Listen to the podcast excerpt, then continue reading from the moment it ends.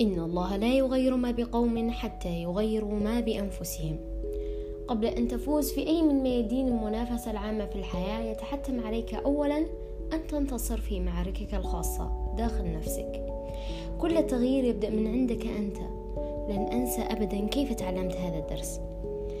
تدور مواضيع هذا البودكاست على التنمية الذاتية وكيف أنت تغير عاداتك وأسلوب حياتك إلى نحو أفضل.